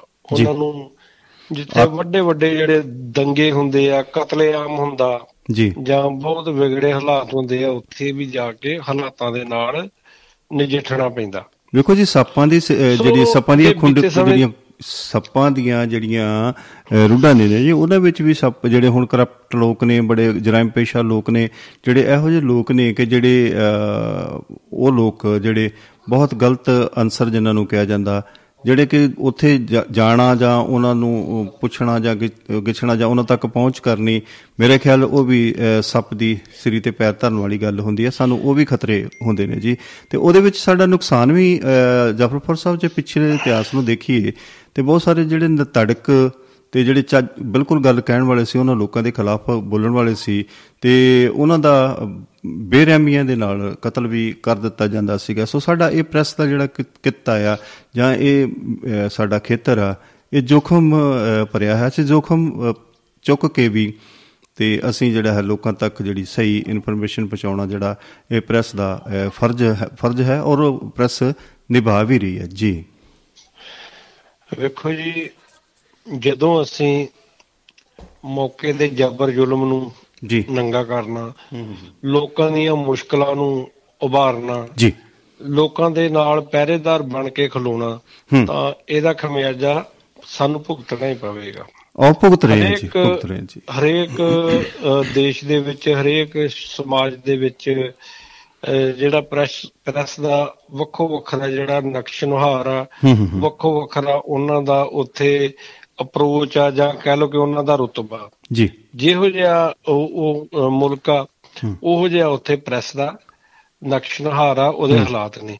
ਜੇ। ਆਪਣੇ ਦੇਸ਼ ਦੀ ਗੱਲ ਕਰੀਏ ਤਾਂ ਇੱਥੇ ਜਿੱਥੇ ਮਨੁੱਖੀ ਅਧਿਕਾਰਾਂ ਦਾ ਵੱਡਾ ਕਾਣ ਹੁੰਦਾ ਉੱਥੇ ਪ੍ਰੈਸ ਦੇ ਅਧਿਕਾਰਾਂ ਦਾ ਵੀ ਅਕਸਰ ਵੱਡਾ ਜਿਹੜਾ ਕਾਣ ਹੁੰਦਾ। ਤੇ। ਉਹਨਾਂ ਮੁਲਕਾਂ ਦੇ ਵਿੱਚ ਅਸੀਂ ਬਹੁਤ ਫਾਡਿੰਗ ਕਹਿ ਲਓ ਕਿ ਜਿੰਨੇ ਮੁਲਕ ਸਾਡੇ ਜਿੱਥੇ ਪ੍ਰੈਸ ਦਾ ਬੋਲਬਾਲਾ ਉਹਨਾਂ ਵਿੱਚੋਂ ਅਸੀਂ ਫਾਡਿੰਗ ਆ ਜਿੱਥੇ ਪ੍ਰੈਸ ਦਾ ਜਿਹੜਾ ਉਹਨਾਂ ਦੇ ਹੁ- ਨਿਯਮਾਂ ਦਾ ਤੇ ਉਹਨਾਂ ਦੇ ਹੱਕਾਂ ਦਾ ਕਾਣ ਹੁੰਦਾ ਸੋ ਇਸ ਕਰਕੇ ਬੀਤੇ ਦਿਨੀ ਹਾਲਾਤ ਜਿਹੜਾ ਪੂਰੇ ਵਿਸ਼ਵ ਦੇ ਵਿੱਚ ਤੇ ਉੱਥੇ ਸਾਡਾ ਜਿਹੜਾ ਮੁਕਾਬਲਾ ਵਾ। ਉਹ ਅਫਗਾਨਿਸਤਾਨ ਵਰਗੇ ਤੇ ਕਹਿ ਲਓ ਕਿ ਇੰਡੋਨੇਸ਼ੀਆ ਵਰਗੇ ਜਿਹੜੇ ਕੱਟੜਪੰਥੀ ਮੁਲਕ ਆ ਉਹਨਾਂ ਦੇ ਨਾਲ ਹੋਇਆ ਕਿ ਹਿੰਦੁਸਤਾਨ ਦੀ ਪ੍ਰੈਸ ਵੀ ਜਿਹੜੀ ਆ ਉਹ ਕਿਵੇਂ ਜਿਹੜੀ ਹੱਕਾਂ ਹਕੂਕਾਂ ਦੇ ਹਿਸਾਬ। ਨਾਲ ਬਹੁਤ ਥੱਲੇ ਆ ਜੀ ਭਾਜੀ ਜਦੋਂ ਤੁਸੀਂ ਹੇਠਲੇ ਪਾਇਦਾਨ ਤੇ ਚਲੇ ਗਏ ਆਪਾਂ ਇਹ ਬਿਲਕੁਲ ਤੁਸੀਂ ਜਿਹੜੀ ਗੱਲ ਕੀਤੀ ਹੈ ਨਾ ਜੀ ਵੀ ਕੁਝ ਮੈਂ ਉਹ ਗੱਲ ਦਾ ਜ਼ਿ- ਜ਼ਿਕਰ ਕਰੀਏ ਕਿ ਅਸੀਂ ਨੀਚੇ ਪਾਇਦਾਨ ਦੇ ਉੱਪਰ ਚਲੇ ਗਏ ਹਾਂ ਕਿ ਬੈਕਫੁੱਟ ਤੇ ਅਸੀਂ ਚਲੇ ਗਏ ਪਿੱਛੇ ਚਲੇ ਗਏ। ਅ, ਜੇ ਅਸੀਂ ਗੱਲ ਕਰੀਏ ਜੀ ਕੁਝ ਸਮਾਂ ਪਹਿਲਾਂ ਦੀ ਗੱਲ ਕਰੀਏ ਕਿ ਜੇ- ਜਿਹੜੀ ਅ, ਹੱਕ ਤੇ ਸੱਚ ਦੀ ਗੱਲ ਹੁੰਦੀ ਸੀ ਜਿਹੜੀ ਅਸੀਂ ਕੋ ਪ੍ਰੈਸ ਵਿੱਚ ਕੋਈ ਖਬਰ ਆਉਂਦੀ ਸੀਗੀ ਕੋਈ ਮੀਡੀਆ ਵਿੱਚ ਖਬਰ ਆਉਂਦੀ ਸੀ ਕੋਈ ਖਬਰ ਛਪਦੀ ਸੀਗੀ ਉਹਨੂੰ ਅਥੈਂਟਿਕ ਮੰਨਿਆ ਜਾਂਦਾ ਸੀਗਾ that is the part of law ਇੱਕ ਕਾਨੂੰਨ ਦਾ ਜਾਂ ਇੱਕ ਗਵਾਹੀ ਦਾ ਹਿੱਸਾ ਹੁੰਦਾ ਸੀਗਾ ਜੀ ਉਹ ਇੱਕ ਵਿਟਨੈਸ ਮੰਨੀ ਜਾਂਦੀ ਸੀਗੀ ਜੀ ਮੰਨ ਲਓ ਕਿ ਜਾਫਰਪੁਰ ਸਾਹਿਬ ਨੇ ਕੋਈ ਖਬਰ ਅਖਬਾਰ ਦੇ ਵਿੱਚ ਅ, ਤੱਥਾਂ ਨੂੰ ਘੋਕ ਕੇ ਜਿਹੜੀ ਉਹ ਖਬਰ ਛਾਪਦੇ ਨੇ ਉਹ ਜਿਹੜੀ ਸ਼ਬਦੀ ਸੀਗੀ ਉਹਨੂੰ ਉਹਨੂੰ ਇੱਕ ਪ੍ਰਮਾਣ ਵਜੋਂ ਉਹਨੂੰ ਇੱਕ ਪ੍ਰੂਫ ਵਜੋਂ ਜਿਹੜਾ ਹੈ ਉਹ ਪੇਸ਼ ਕੀਤਾ ਜਾ ਸਕਦਾ ਸੀ। ਪਰ ਅੱਜ ਦਾ ਹਾਲਾਤ ਕੀ ਨੇ? ਅੱਜ ਦੇ ਹਾਲਾਤ ਕੀ ਨੇ? ਪੱਤਰਕਾਰੀ- ਦੇ ਬੜੇ ਸਵਰੂਪ ਆ ਜੀ। ਜੀ। ਇੱਕ ਤੇ ਸਪੌਟ ਦੀ ਖਬਰ ਚੁੱਕ ਕੇ ਪਾ ਦੇਣੀ। ਹੂੰ। ਠੀਕ ਹੈ ਜੀ। ਇੱਕ ਤੇ ਸਰਕਾਰ ਦੀ ਜਿਹੜੀ ਨੀਤੀਆਂ ਵਾ ਉਹਨਾਂ ਨੂੰ ਪ੍ਰਕਾਸ਼ਿਤ ਕਰ ਦੇਣਾ। ਜੀ। ਤੇ ਇੱਕ ਜਿਹੜਾ ਪੱਤਰਕਾਰੀ ਦਾ ਅਹਿਮ ਅੰਗ ਆ ਉਹ ਹੁੰਦਾ ਖੋਜ ਖਬਰ। ਜੀ ਬਿਲਕੁਲ ਬਿਲਕੁਲ ਬਿਲਕੁਲ। ਅਸਲ ਤੇ ਉਹੀ ਹੈ। ਖਬਰ ਤੇ ਖੋਜ ਕਿੰਨੀ ਕੀਤੀ ਆ? ਤੇ ਵਿਸ਼ੇ ਤੇ ਤੁਹਾਡੀ ਪਕੜ ਕਿੰਨੀ ਆ?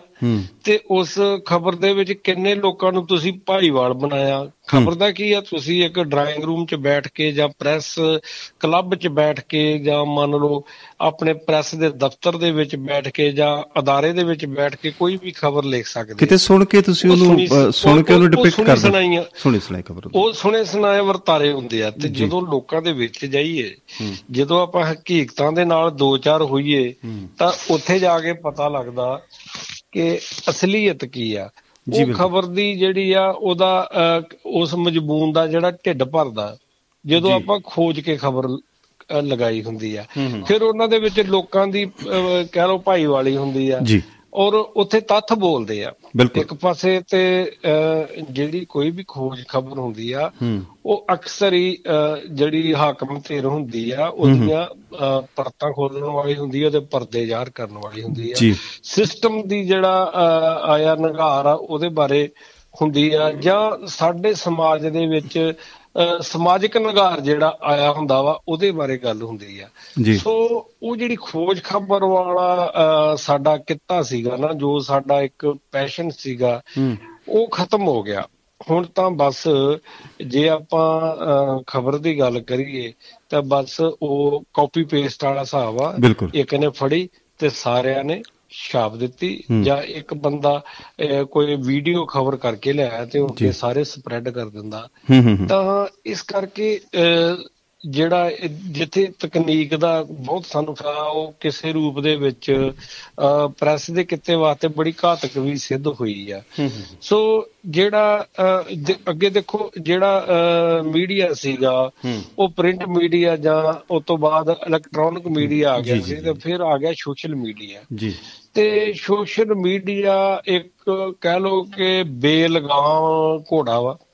ਬਿਲਕੁਲ। ਠੀਕ ਆ ਇੱਕ ਬੇਲਗਾਮ ਵਰਤਾਰਾ ਵਾ ਜਿਹਦੇ ਵਿੱਚ ਕਿਸੇ ਦੀ ਕੋਈ ਜ਼ਿੰਮੇਵਾਰੀ ਨਹੀਂ ਆ। ਕਿਸੇ ਦੀ ਕੋਈ ਸੋਚ ਨਹੀਂ ਆ ਕਿਸੇ ਦੀ ਕੋਈ ਪਹੁੰਚ ਨਹੀਂ ਆ। ਬਿਲਕੁਲ ਉਹ ਜੋ ਵੀ ਕਿਸੇ ਦਾ ਦਿਲ ਕਰਦਾ ਜੋ ਵੀ ਕਿਸੇ ਦਾ ਦਿਲ ਕਰਦਾ ਉਹ ਪ੍ਰਕਾਸ਼ਿਤ ਕਰ ਦਿੰਦਾ। ਜੋ ਕਿਸੇ ਦਾ ਦਿਲ ਕਰਦਾ ਉਹ ਪ੍ਰਕਾਸ਼ਿਤ ਕਰਵਾਉਂਦਾ। ਇੱਕ ਤੇ ਕਰਦਾ ਇੱਕ ਕਰਵਾਉਂਦਾ। ਜੀ। ਫਿਰ ਸਭ ਤੋਂ ਵੱਡੀ ਗੱਲ ਇਹ ਆ ਕਿ ਸਾਡਾ ਜਿਹੜਾ ਨੈਸ਼ਨਲ ਮੀਡੀਆ ਉਹ ਸਾਰੇ ਦਾ ਸਾਰਾ ਹੀ ਕਮਰਸ਼ੀਅਲਾਈਜ਼ ਹੋ ਗਿਆ ਕਾਰਪੋਰੇਟ ਹੋ ਗਿਆ। ਜਿਸ ਤਾਂ ਫਿਰ ਉਹ ਤਾਂ ਆਪਦੇ ਮੁਨਾਫੇ ਵਾਸਤੇ ਕੰਮ ਕਰਦੀ ਆ। ਤੇ ਜਦੋਂ ਕੋਈ ਵੀ ਬੰਦਾ ਮੁਨਾਫੇ ਵਾਸਤੇ ਕੰਮ ਕਰਦਾ ਕੋਈ ਸਰਕਾਰ ਮੁਨਾਫੇ ਵਾਸਤੇ ਕੰਮ ਕਰਦੀ ਆ ਉਹਦੀ ਨੁਕਤਾ ਚੀਨੀ ਹੋਣੀ ਲਾਜ਼ਮੀ ਆ। ਕਿਉਂਕਿ ਉਹਨੇ ਜਿੰਨੇ ਵੀ ਹੱਕ ਹਕੂਕ ਆ ਜਿੰਨੇ ਵੀ ਆਪਣੀ ਡਿਊਟੀ ਆ ਉਹਨੂੰ ਛਿੱਕੇ ਟੰਗ ਕੇ ਜੀ ਆਪਣੇ ਹਿੱਤ ਪਾਲੇ ਹੁੰਦੇ ਆ ਜਿੱਥੇ ਹਿੱਤ ਪਾਲਦੇ ਆ ਨਾ। ਅੱਜ ਦਾ ਮੀਡੀਆ ਜਿਹੜਾ ਆਪਣੇ ਹਿੱਤ ਪਾਲ ਰਿਹਾ ਹੂੰ। ਉਹ ਨਾ ਕਿ ਲੋਕਾਂ ਦੀ ਗੱਲ ਕਰ ਰਿਹਾ ਹੂੰ, ਹੂੰ। ਔਰ ਨਾ ਹੀ ਉਹ ਸਮਾਜ ਕੋਈ ਸੇਧ ਦੇ ਰਿਹਾ ਸੋ ਇਹ ਜਿਹੜੀ ਪੱਤਰਕਾਰੀ ਆ ਜਾਂ ਜਿਹੜਾ ਹੈ ਕਾਲਮ ਨਵੀਸੀ ਆ ਹੂੰ ਇਹ ਤਾਂ ਇੱਕ ਬਹੁਤ ਜਿੱਥੋਂ ਲੋਕਾਂ ਦੀ ਸੋਚ ਖਤਮ ਹੁੰਦੀ ਆ ਉੱਥੋਂ ਕਾਲਮ ਨਵੀਸ ਦੀ ਸੋਚ ਸ਼ੁਰੂ ਹੁੰਦੀ ਆ ਸ਼ੁਰੂ ਹੁੰਦੀ ਹੈ ਜੀ ਤੇ ਅਸੀਂ ਕੀ ਕੀਤਾ ਕਿ ਲੋਕਾਂ ਦੀ ਸੋਚ ਤੋਂ ਵੀ ਹੇਠਲੇ ਪਾਇਦਾਨ ਦੇ ਕਦੀ ਪ੍ਰੈਸ ਦੀ ਜਿਹੜਾ ਇਹਨਾਂ ਕੋਈ ਡਿਗਨਿਟੀ ਹੁੰਦੀ ਸੀ ਕੋਈ ਮਾਣ ਹੁੰਦਾ ਸੀ। ਕਿ ਤੁਸੀਂ ਤੁਹਾਨੂੰ ਕੋਈ ਬੁਲਾਉਂਦਾ ਸੀ ਵੀ ਭਾਜੀ ਅਸੀਂ ਕੋਈ ਸਮਾਗਮ ਕਰਨਾ ਅਸੀਂ ਕੋਈ ਸੈਮੀਨਾਰ ਕਰਨਾ। ਅਸੀਂ ਕੋਈ ਗੋਸ਼ਟੀ ਕਰਨੀ ਆ ਜਾਂ ਅਸੀਂ ਕੋਈ ਇਵੈਂਟ ਕਰਨਾ ਤੇ ਉੱਥੇ ਤੁਸੀਂ ਆਓ ਤੇ ਬਕਾਇਦਾ ਉੱਥੇ ਮਾਣ ਦਿੱਤਾ ਜਾਂਦਾ ਸੀ ਵੀਵੀਆਈਪੀ। ਵੀਵੀਆਈਪੀ ਲੋਬੀ ਦੇ ਵਿੱਚ ਪ੍ਰੈਸ ਦੀ ਵੱਖਰੀ ਇੱਕ ਲੋਬੀ ਹੁੰਦੀ ਸੀ। ਵੀਵੀਆਈਪੀ ਟ੍ਰੀਟਮੈਂਟ ਦਿੱਤਾ ਜਾਂਦਾ ਸੀ ਜਿੱਥੇ ਉੱਥੇ ਉੱਥੇ ਕੀ ਹੁੰਦਾ ਸੀ ਕਿ ਪ੍ਰਸ਼ਾਸਨ ਜਾਂ ਜਿਹੜੀ ਕਹਿ ਲਓ ਕਿ ਲੈਜਿਸਲੇਟਿਵ ਲੋਕਾਂ ਦਾ ਉਹਨਾਂ ਪ੍ਰਭਾਵ ਨਹੀਂ ਸੀ ਹੁੰਦਾ ਜਿੰਨਾ ਪ੍ਰੈਸ ਦਾ ਹੁੰਦਾ ਸੀ ਮੇਰੇ ਦੇਖਣ ਦੇ ਵਿੱਚ ਮੈਂ ਲਗਭਗ ਸਾਲ 2000 ਤੋਂ ਜਿਹੜਾ ਵਾ ਕੰਮ ਸ਼ੁਰੂ ਕੀਤਾ। ਚਲੋ ਲਿਖਣ ਦਾ ਜਿਹੜਾ ਸ਼ੌਂਕ ਸੀਗਾ ਬੋਲਣ ਦਾ ਸ਼ੌਂਕ ਸੀਗਾ ਉਹ ਤਾਂ ਬਚਪਨ ਤੋਂ ਸੀਗਾ। ਜੀ। ਅਹ ਕਹਿਣ ਦਾ ਭਾਵ ਕਿ ਜਦੋਂ ਸਕੂਲ ਦੇ ਵਿੱਚ ਗਏ ਪਹਿਲੀ ਦੂਸਰੀ ਕਲਾਸ ਤੋਂ ਹੀ ਇਸ ਪਾਸੇ ਲਿਖਣ ਵੱਲ ਬੋਲਣ ਵੱਲ ਗਾਉਣ ਵੱਲ ਆ ਗਏ। ਸੋ ਸਾਹਿਤ ਵੱਲ ਨਾਲ ਤੇ ਉਦੋਂ ਦੇ ਜੁੜ ਸੀ। ਤੇ ਕਲਮ ਦੇ ਨਾਲ ਜਿਹੜਾ ਹੈਗਾ ਵਾ ਅਖਬਾਰ ਦੀ ਕਲਮ ਆਪਣੇ 200 ਅਹ, ਜਿਹੜੀ ਅਹ, ਕਹਿ ਲੋ ਕਿ 21ਵੀਂ ਸਦੀ ਦੇ ਨਾਲ ਹੀ ਸ਼ੁਰੂਆਤ ਉਹਦੀ ਜੀ। ਕੀਤੀ ਸੀ। ਸੋ ਉਦੋਂ ਤੱਕ ਵੀ ਆਪਾਂ ਦੇਖਦੇ ਸੀਗੇ ਅਖਬਾਰਾਂ ਦਾ ਕੋਈ ਕ੍ਰੈਡੀਬਿਲਟੀ ਹੁੰਦੀ ਸੀ ਅਖਬਾਰਾਂ ਦਾ ਕੋਈ ਡਿਗਨਿਟੀ ਹੁੰਦੀ ਸੀ ਜਿਹੜੀ ਹੁਣ ਬਿਲਕੁਲ ਹੀ ਖਤਮ ਹੋ ਗਈ ਆ। ਕਿਸੇ ਵੀ ਅਖਬਾਰ ਦਾ ABC ਪਾਰਟਿਕੂਲਰ ਕੋਈ ਉਹ ਨਹੀਂ ਰਹਿ ਗਿਆ। ਵਕਾਰ ਨਹੀਂ ਰਹਿ ਗਿਆ ਜਿਹਨੂੰ ਪੰਜਾਬੀ ਚ ਕਹਿੰਦੇ ਆ ਕਿ ਸਾਡਾ ਵਕਾਰ ਜਿਹੜਾ ਨਾ। ਉਹ ਖੁੱਸ ਚੁੱਕਿਆ ਵਾ। ਕਿਉਂ ਖੁੱਸਿਆ? ਇਹ ਸਾਨੂੰ ਪੜਚੋਲ ਕਰਨ ਦੀ ਲੋੜ ਆ। ਤੇ ਦੂਸਰਾ ਕੀ ਹੈ ਕਿ ਜਿਹੜਾ ਜਿੰਨੀਆਂ ਵੀ ਸਿਆਸੀ ਪਾਰਟੀਆਂ ਨੇ ਉਹ ਉਹ ਵੀ ਕਾਰਪੋਰੇਟ ਘਰਾਣੇ ਚਲਾ ਰਹੇ ਆ।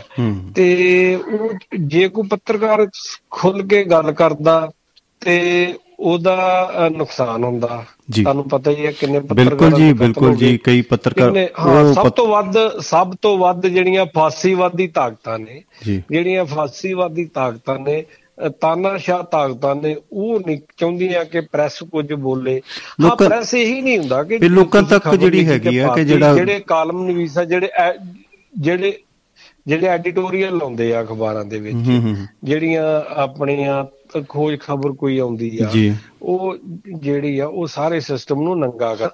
ਦੂਸਰਾ ਨਾਲ ਸਿਆਸਤ ਵਾ ਤੇ ਇਹ ਇਹਨਾਂ ਦਾ ਇੱਕ ਬਹੁਤ ਮੱਕੜ ਜਾਲ ਆ ਇੱਕ ਨਪਾਕ ਇਹਨਾਂ ਦਾ ਗੱਠ ਜੋੜ ਆ ਜਿਹੜਾ। ਉਹਦੇ ਗਾੜੀ ਜਿਹੜਾ ਕਹਿ ਲਓ ਕਿ ਸਮਾਜ ਦਾ ਕੋਈ ਵੀ ਜਿਹੜਾ ਖਿੱਤਾ ਜਾਂ ਕਿੱਤਾ ਉਹ ਬਚਿਆ ਨਹੀਂ। ਹੂੰ ਹੂੰ ਹੂੰ ਬਿਲਕੁਲ ਠੀਕ ਹੈ। ਦੇਖੋ ਤੁਸੀਂ ਗੱਲ ਕੀਤੀ ਸੀਗੀ ਕਿ ਇਹਦੇ ਵਿੱਚ ਪੜਚੋਲ ਦੀ ਲੋੜ ਹੈ। ਅਸੀਂ ਇਹ ਦੇਖ ਸਕਦੇ ਹਾਂ ਕਿ ਸਭ ਤੋਂ ਪਹਿਲਾਂ ਤੇ ਜਿਹੜਾ ਨਿੱਜੀ ਮਫਾਦ ਹੈ ਜਾਂ ਅਸੀਂ ਆਪਣੇ ਆਪਣੇ ਵਾਸਤੇ ਕੁਝ ਪਹਿਲਾਂ ਤਾਂ ਅਸੀਂ ਸਮਾਜ ਵਾਸਤੇ ਕੁਝ ਕੰਮ ਕਰਦੇ ਸੀਗੇ ਸਾਨੂੰ ਕੁਝ ਪੈਸਾ ਮਿਲਦਾ ਸੀਗਾ। ਫਿਰ ਅਸੀਂ ਅ, ਹੁਣ ਕਿਉਂ ਇਹ ਇੰਜ ਲੱਗ ਰਿਹਾ ਹੈ ਕਿ ਅਸੀਂ ਸਰਕਾਰਾਂ ਦੀਆਂ ਜਿਹੜੀਆਂ ਕਠਪੁਤਲੀਆਂ ਜਾਂ ਨੇਤਾ ਦੀਆਂ ਜਿਹੜੀਆਂ ਅ, ਕਠਪੁਤਲੀਆਂ ਬਣ ਕੇ ਅ, ਰਹਿ ਗਏ ਹਾਂ ਇਹਦੇ ਪਿੱਛੇ ਵੀ ਅ, ਕਈ ਤਰ੍ਹਾਂ ਦੀਆਂ ਗੱਲਾਂ ਨੇ ਕਬਜ਼ਾ ਇਹ ਹੋ ਗਿਆ। ਅਹ ਪਹਿਲਾਂ ਜਿਹੜਾ ਇਹ ਵਿਚਾਰ ਸੀਗਾ ਕਿ ਪੈ- ਜਿਹੜੀਆਂ ਅਹ, ਅਖਬਾਰਾਂ ਸੀਗੀਆਂ ਇਹ ਛਪਦੀਆਂ ਸੀ ਤੇ ਫਿਰ ਵਿਕਦੀਆਂ ਸੀਗੀਆਂ। ਅੱਜ ਇਹ ਸਲੋਗਨ ਜਿਹੜਾ ਉਹ ਬਦਲ ਗਿਆ। ਉਹ ਕਹਿੰਦੇ ਕਿ ਪਹਿਲਾਂ ਪਹਿਲਾਂ ਤਾਂ ਕਹਿੰਦੇ ਸੀ ਵੀ ਛਪ ਕੇ ਵੇਚਦੀ ਸੀ ਤੇ ਹੁਣ ਅੱਜ ਕੀ ਆ ਵੀ ਵਿਕ ਕੇ ਮੈਂ ਤੁਹਾਨੂੰ ਮੈਂ ਤੁਹਾਨੂੰ ਰੋਕਣਾ ਚਾਹੁੰਦਾ ਹੂੰ ਕਿ ਇੱਕ ਵਰਤਾਰਾ ਸੀਗਾ ਚੋਣਾਂ ਦਾ। ਚੋਣਾਂ। ਦੇ ਵਿੱਚ ਅਕਸਰ ਅਖਬਾਰਾਂ ਵਿਕ ਜਾਂਦੀਆਂ ਸੀ। ਤੇ ਉਹਨਾਂ ਦੇ ਪੂਰੇ ਪੂਰੇ ਪੇਜ ਜਾਂ ਜਿਹੜੀਆਂ ਪੇਡ ਖਬਰਾਂ ਸੀ ਕਬਰਾਂ ਆ ਕਬਰ ਹੋ ਲੱਗਦੀਆਂ ਸੀ। ਤੇ ਹੁਣ ਕੀ ਹੋ ਰਿਹਾ? ਅੱਜ ਵਾਲੀ ਸਰਕਾਰ ਪੂਰਾ ਪੂਰਾ ਪੇਜ ਖਰੀਦ ਕੇ ਸਪਾਂਸਰ ਕਰ ਹਾਂਜੀ ਕਬਜ਼ੇ ਚ ਲੈ ਪੂਰਾ ਪੂਰਾ ਪੇਜ ਲੋਕਾਂ ਦਾ ਜਿਹੜਾ ਕੀਮਤੀ ਸਰਮਾਇਆ ਉਹ ਆਪਣੀਆਂ ਜਿਹੜੀ ਆ ਫੋਕੀ ਵਾਹ ਵਾਹ ਤੇ ਲਗਾ ਰਹੀਆਂ। ਜਦ ਕਿ ਉਹ ਜਿਹੜੀਆਂ ਜਿਹੜੀ ਉਹ ਫੋਕੀ ਵਾਹ ਵਾਹ ਉਹ ਐਲਾਨ ਹੀ ਹੁੰਦੇ ਹਨ ਐਲਾਨਾਂ ਤੋਂ ਅੱਗੇ ਨਹੀਂ ਵਧੇ ਹੁੰਦੇ। ਸਿਰਫ ਕਬਜ਼ਾ ਇੱਕ- ਦੁੱਕਾ ਮਸਲੇ ਛੱਡ ਕੇ ਬਾਕੀ ਜਿਹੜੀਆਂ ਉਹ ਖਬਰਾਂ ਹੁੰਦੀਆਂ ਨੇ ਉਹ ਹਵਾ ਹਵਾਈ ਹੁੰਦੀਆਂ ਨੇ ਸਿਰਫ ਨੇਮ ਤੇ ਫੇਮ ਵਾਸਤੇ ਜਿਹੜੀਆਂ ਉਹ ਸਿਆਸੀ ਪਾਰਟ ਜਿਹੜੀ ਹੁੰਦੀ ਮੌਜੂਦਾ ਸਰਕਾਰ ਮੈਂ ਕਹਿ ਰਿਹਾ। ਕਿ ਉਹਦੇ ਵੱਡੇ ਇੱਕ ਇੱਕ ਪੇਜ ਦੇ ਇਸ਼ਤਿਹਾਰ ਲੱਗਦੇ ਆ। ਵੇਖੋ ਹੁਣ ਜਿਹੜੀਆਂ ਸਿਆਣੇ ਕਹਿੰਦੇ ਮੂੰਹ ਖਾਵੇ ਤੇ ਅੱਖਾਂ ਅੱਖਾਂ ਸ਼ਰਮਾਉਣ। ਸ਼ਰਮਾਉਣ। ਬਿਲਕੁਲ ਬਿਲਕੁਲ। ਮੈਂ ਵੀ ਉਹੀ? ਗੱਲ ਕਰਨ ਲੱਗਾ ਤੇ ਸੀ। ਜਦੋਂ ਅਹ, ਆਪਣੇ ਜਿਹੜੇ ਜਿਹੜੇ ਅਖਬਾਰਾਂ ਜਾਂ ਚੈਨਲ ਉਹਨਾਂ ਕੋ ਇਸ਼ਤਿਹਾਰ ਲੈ ਰਹੇ ਆ ਇੰਨਾ ਪੈਸਾ ਲੈ ਰਹੇ ਆ। ਉਹ ਕਿਹੜੇ ਮੂੰਹ ਦੇ ਨਾਲ ਉਹਨਾਂ ਦੇ ਖਿਲਾਫ ਖਬਰ ਲਾਉਣਗੇ? ਦੇਖੀ ਇੱਕ ਇੱਕ ਕਿਸਮ ਦੀ ਕਰਪਸ਼ਨ ਆ ਜੀ। ਇਹ ਸਿੱਧੇ ਤੌਰ ਤੇ ਕਰਪਸ਼ਨ ਨਹੀਂ ਦਿੰਦੇ ਅਸੀਂ। ਪੱਤਰਕਾਰ ਪੱਤਰਕਾਰ ਆਪਣੀ ਜਾਨ ਤੇ ਖੇਡ ਕੇ ਖਬਰ ਤਿਆਰ ਕਰਦਾ। ਹੂੰ। ਠੀਕ ਆ? ਤੇ ਜਾਂ ਤੇ ਉਹ ਸਬ ਦਫ਼ਤਰ ਵੱਲੋਂ ਹੀ ਮਾਰ ਦਿੱਤੀ ਜਾਂਦੀ ਆ। ਤੇ ਜੇ ਸਬ ਦਫ਼ਤਰ ਵੱਲੋਂ ਵੀ ਚਲ ਜੇ ਤੇ ਅੱਗੇ ਡੈਸਕ ਤੇ ਜਾ ਕੇ ਉਹ ਖਬਰ ਉਥੋਂ ਜਿਹੜੀ ਆ ਉਹ ਪੁਣ ਛਾਣ ਹੋ ਖਤਮ ਕਰ ਜਾਂਦੀ। ਦਿੱਤੀ ਜਾਂਦੀ ਉਹਦੀ ਪੁਣ ਛਾਣ ਹੋ ਜਾਂਦੀ ਹੈ ਵੀ ਕੋਈ ਚਲੋ ਪੂਣ ਛਾਣ ਹੋ ਜੇ ਗੱਲ ਵੱਖਰੀ ਆ। ਉਹਨੂੰ ਨਹੀਂ ਉਹਦੇ ਆਧਾਰ ਤੇ ਹੁੰਦੀ ਹੈ ਨਾ ਪੁਣਛਣ ਵੀ ਸਾਡੀ ਅਖਬਾਰ ਜਿਹੜੀ ਅੱਖੇ ਦੇ ਨਾਲ ਅਟੈਚ ਨਾ ਜੀ ਉਹ ਲੱਗਦੀ ਨਹੀਂ ਉਹ ਖਤਮ ਉਹ ਤੋਂ ਰਿਮੂਵ ਕਰ ਦਿੰਦੇ ਆ ਉਹਨੂੰ ਬਿਲਕੁਲ ਮਿਟਾ ਦਿੰਦੇ ਆ। ਅਗਲੇ ਦਿਨ ਪੱਤਰਕਾਰ ਹੱਕਾ ਬੱਕਾ ਰਹਿ ਜਾਂਦਾ ਤੇ ਲੋਕਾਂ ਦੀਆਂ ਨਜ਼ਰਾਂ 'ਚ ਪੱਤਰਕਾਰ ਆ ਜਾਂਦਾ ਯਾਰ ਇਹ ਵਿਗ ਗਿਆ ਇਹਨੇ ਖਬਰ ਨਹੀਂ ਕੱਲੀ। ਨਾਲ ਜਾਂ ਜਾਂ ਲੋਕੀ ਕਹਿੰਦੇ ਕਿ ਸਾਡੇ ਨਾਲ ਕਈ ਵਾਰੀ- ਇਹਦਾ ਟੌਰ ਹੀ ਨਹੀਂ। ਕਈ ਵਾਰੀ ਇਦਾਂ ਹੋਇਆ ਸਾਡੇ ਨਾਲ ਕਈ ਵਾਰੀ ਇਦਾਂ ਨਹੀਂ ਹੋਇਆ। ਬਿਲਕੁਲ ਜੀ ਇਹ। ਜਿਹੜੀਆਂ ਖਬਰਾਂ ਭੇਜਦੇ ਆ ਹਾਂ ਦੂਸਰਾ ਕੀ ਆ ਅਖਬਾਰਾਂ ਜਿਹੜੀਆਂ ਵਾ ਉਹ ਭੇਦਭਾਵ ਵੀ ਕਰਦੀਆਂ ਕੁਝ ਅਖਬਾਰਾਂ ਜਿਹੜੀਆਂ ਕਿਸੇ ਖਾਸ ਸੋਚ ਨਾਲ ਖਾਸ ਆਈਡੀਓਲੋਜੀ ਨਾਲ ਜੁੜੀਆਂ ਜੁੜੀਆਂ ਨੇ ਉਹ ਉਹ ਦੂਸਰੀ ਜਿਹੜੀ ਹੈਗੀ ਹੈ ਵਿਚਾਰਧਾਰਾ ਉਹਦੀ ਖਬਰ ਹੀ ਨਹੀਂ ਲਾਉਂਦੀਆਂ। ਨਹੀਂ ਲਾਉਂਦੇ, ਨਹੀਂ ਉਸ ਦੂਸਰੇ ਭਾਈਚਾਰੇ ਦੀ ਖਬਰ ਨਹੀਂ ਲਾਉਂਦੀਆਂ। ਸੋ ਇਹ ਜਿਹੜਾ ਜਿੱਥੇ ਤਾਨਾਸ਼ਾਹੀ ਨੇ ਪ੍ਰੈਸ ਨੂੰ ਮਾਰਿਆ ਉੱਥੇ ਜਿਹੜੀ ਆ ਫਿਰਕੂ ਸੋਚ ਫਿਰਕੂ ਤਾਕਤਾਂ ਨੇ ਵੀ ਮਾਰਿਆ। ਤੇ ਉਹ ਦੇਖੋ ਨੂੰ ਸਾਡੇ ਉਹ ਜਿਹੜੇ ਐਡੀਟਰ ਨੇ ਜਾਂ ਉਹ ਸਾਡੇ ਪ੍ਰਬੰਧਕ ਨੇ ਜਾਂ ਮਾਲਕ ਨੇ ਉਹ ਵੇਖਣ ਨੂੰ ਬੜੇ ਵਧੀਆ ਲੱਗਦੇ ਆ ਵੀ ਹਾਂ ਲੋਕਾਂ ਦੀਆਂ ਨਜ਼ਰਾਂ ਦੇ ਵਿੱਚ ਲੱਗਦਾ ਵੀ ਇਹ ਬੜੇ ਭਲੇ ਮਾਨਸ ਨੇ ਬੜੇ ਬਹੁਤ ਇੱਕ ਪਹੁੰਚੀ ਹੋਈ ਮਹਾਪੁਰਸ਼ ਨੇ ਪਰ ਜਿਹੜੀ ਉਹਨਾਂ ਦੀਆਂ ਹੈਗਾ ਵਾ ਕਾਰੋਬਾਰ ਜਿਹੜੀ ਉਹਨਾਂ ਦੀ ਸੋਚ ਆ ਉਹ ਇੰਨੀ ਕਾਲੀ ਆ। ਤੇ ਉਹ ਅਖਬਾਰ ਦੇ ਜਿਹੜੇ ਹਰਫਾਂ ਨੇ ਉਹਨਾਂ ਨੂੰ ਵੀ ਕਾਲੀ ਹੈ ਉਹਨਾਂ ਦੀ ਜਿਹੜੀ ਸੋਚ ਆ। ਜੀ। ਅ, ਇਵੇਂ ਹੀ ਸਾਡੇ ਜਿਹੜੇ ਦੁਆਬਾ ਰੇਡੀਓ ਦੇ ਰੂਹੇ ਰਵਾਨ ਸਮਰਜੀਤ ਸਿੰਘ ਸ਼ੰਮੀ ਨੇ ਉਹ ਵੀ ਅੱਜ ਦੇ ਇਸ ਮੁਬਾਰਕ ਮੌਕੇ ਦੇ ਉੱਤੇ ਮੁਬਾਰਕਾਂ ਦਿੰਦੇ ਨੇ ਜੀ ਪ੍ਰੈਸ ਡੇ ਦੇ ਉੱਪਰ ਮੁਬਾਰਕਾਂ ਦਿੰਦੇ ਨੇ ਜੀ। ਇਵੇਂ ਹੀ ਸਾਡੇ ਇੱਕ ਬਹੁਤ ਹੀ ਅਹਿਮ ਤੁਹਾਡੇ ਵੀ ਜਾਣਕਾਰ ਸ਼ਮੇਸ਼ ਦੱਤ ਪਾਂਡੇ ਜੀ ਉਹ ਵੀ ਰਾਜਸਥਾਨ ਤੋਂ ਅੱਜ ਪ੍ਰੈਸ ਡੇ ਦੀਆਂ ਮੁਬਾਰਕਾਂ ਸਾਨੂੰ ਭੇਜ ਰਹੇ ਨੇ। ਉਹਨਾਂ ਨੇ ਫੋਨ ਦੇ ਉੱਤੇ ਵੀ ਮੁਬਾਰਕਾਂ ਦਿੱਤੀਆਂ ਸੀਗੀਆਂ ਹੁਣ ਮੈਸੇਜ ਰਾਹੀਂ ਵੀ। ਇਵੇਂ ਸਤਪਾਲਗਿਰੀ ਗੋਸਵਾਮੀ ਜੀ ਜਿਹੜੇ ਗੁਜਰਾਤ ਤੋਂ ਸਾਡੇ ਨਾਲ ਜੁੜਦੇ ਨੇ ਉਹਨਾਂ ਨੇ ਵੀ ਅੱਜ ਪ੍ਰੈਸ ਡੇ ਦੀਆਂ ਸਾਰੀਆਂ ਮੁਬਾਰਕਾਂ ਦਿੱਤੀਆਂ ਨੇ। ਤੁਹਾਨੂੰ ਵੀ ਉਹ ਸਤਿਕਾਰ ਭੇਜਦੇ ਨੇ। ਜੀ। ਮੇਰੇ ਵੱਲੋਂ ਵੀ ਇਹਨਾਂ ਸਾਰੇ ਸਾਥੀਆਂ ਨੂੰ ਤੇ ਸਾਰੇ ਸਰੋਤਿਆਂ ਨੂੰ ਬਹੁਤ ਬਹੁਤ ਵਧਾਈ ਹੈ ਜੀ। ਅੱਜ। ਦੀ ਜਿਹੜੀ ਕਿ ਪ੍ਰੈਸ ਦਾ ਜਿਹੜਾ ਖਾਸ ਜਿਹੜਾ ਮਹੱਤਵ ਵਾਲਾ ਦਿਨ। ਜੀ। ਬਿਲਕੁਲ ਜੀ ਉੱਗੇ ਲੇਖਕ ਦੀਪ ਦਵਿੰਦਰ ਜੀ ਵੀ ਜਿਹੜੇ ਕਿ ਬਹੁਤ ਹੀ ਵੱਡੇ ਕਹਾਣੀਕਾਰ ਨੇ ਕੇਂਦਰੀ ਲੇਖਕ ਸਭਾ ਦੇ ਉਹ ਸਕੱਤਰ ਵੀ ਨੇ ਉਹ ਵੀ ਅੱਜ ਇਸ ਮੁਬਾਰਕ ਮੌਕੇ ਤੇ ਮੁਬਾਰਕਾਂ ਭੇਜਦੇ ਨੇ ਜੀ। ਧੰਨਵਾਦ ਜੀ ਦੀਪ ਦਵਿੰਦਰ ਜੀ। ਜੀ ਭਾਜੀ। ਸੋ। ਜਲ ਸਾਹਿਬ ਸਮੁੱਚੇ ਪੱਤਰਕਾਰ ਭਾਈਚਾਰੇ ਨੂੰ ਅਪੀਲ ਵੀ ਆ। ਹਾਂਜੀ। ਤੇ ਇੱਕ ਮਸ਼ਵਰਾ ਵੀ ਆ ਹੂੰ। ਕਿ ਚਲੋ ਜਿੰਨਾ ਕੁ ਅਸੀਂ ਕਰ ਸਕਦੇ ਹਾਂ ਉਹਨਾਂ ਕੁ ਕਰੀਏ। ਹੂੰ ਹੂੰ।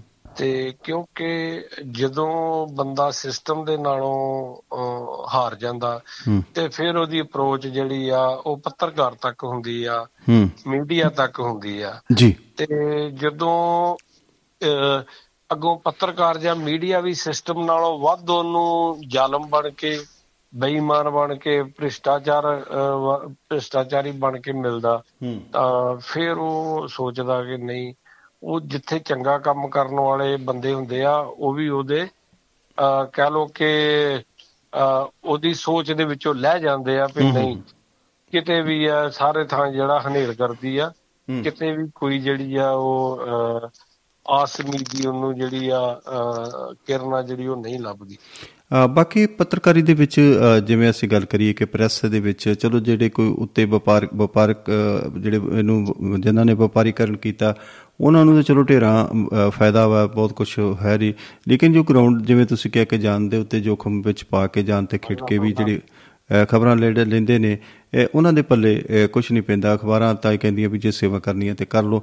ਮੀਡੀਆ ਵਾਲੇ ਵੀ ਇਹੋ ਕਹਿੰਦੇ ਨੇ ਕਿ ਦੂਸਰੇ ਕਹਿੰਦੇ ਨੇ ਕਿ ਤੁਸੀਂ ਜੇ ਕੋਈ ਭੇਜਣੀ ਚੀਜ਼ ਤੇ ਭੇਜੋ। ਅ, ਐਵੇਂ ਹੀ ਸਾਡਾ ਜਿਹੜਾ ਚੈਨਲਸ ਨੇ ਅ, ਉਹਨਾਂ ਉੱਪਰ ਵੀ ਜੇ ਕਿਤੇ ਕਿਤੇ ਕੋਈ ਖਾਸ ਬੰਦੇ ਨੂੰ ਡਿਬੇਟ ਦੇ ਵਿੱਚ ਸਾਡੇ ਸੀਨੀਅਰ ਪੱਤਰਕਾਰਾਂ ਨੂੰ ਵੀ ਬੁਲਾਇਆ ਜਾਂਦਾ ਤੇ ਉਹਨਾਂ ਨੂੰ ਵੀ ਇੱਕ ਕਿਸਮ ਦੀ ਅ, ਉਹਨਾਂ ਮਿਹਨਤਾਂ ਨਾਲ ਦਿੱਤਾ ਨਹੀਂ ਜਾਂਦਾ ਜਿੰਨੇ ਉਹ ਕੈਲੀਬਰ ਦੇ ਜਾਂ ਉਹ ਜੋ ਹੁੰਦੇ ਨੇ।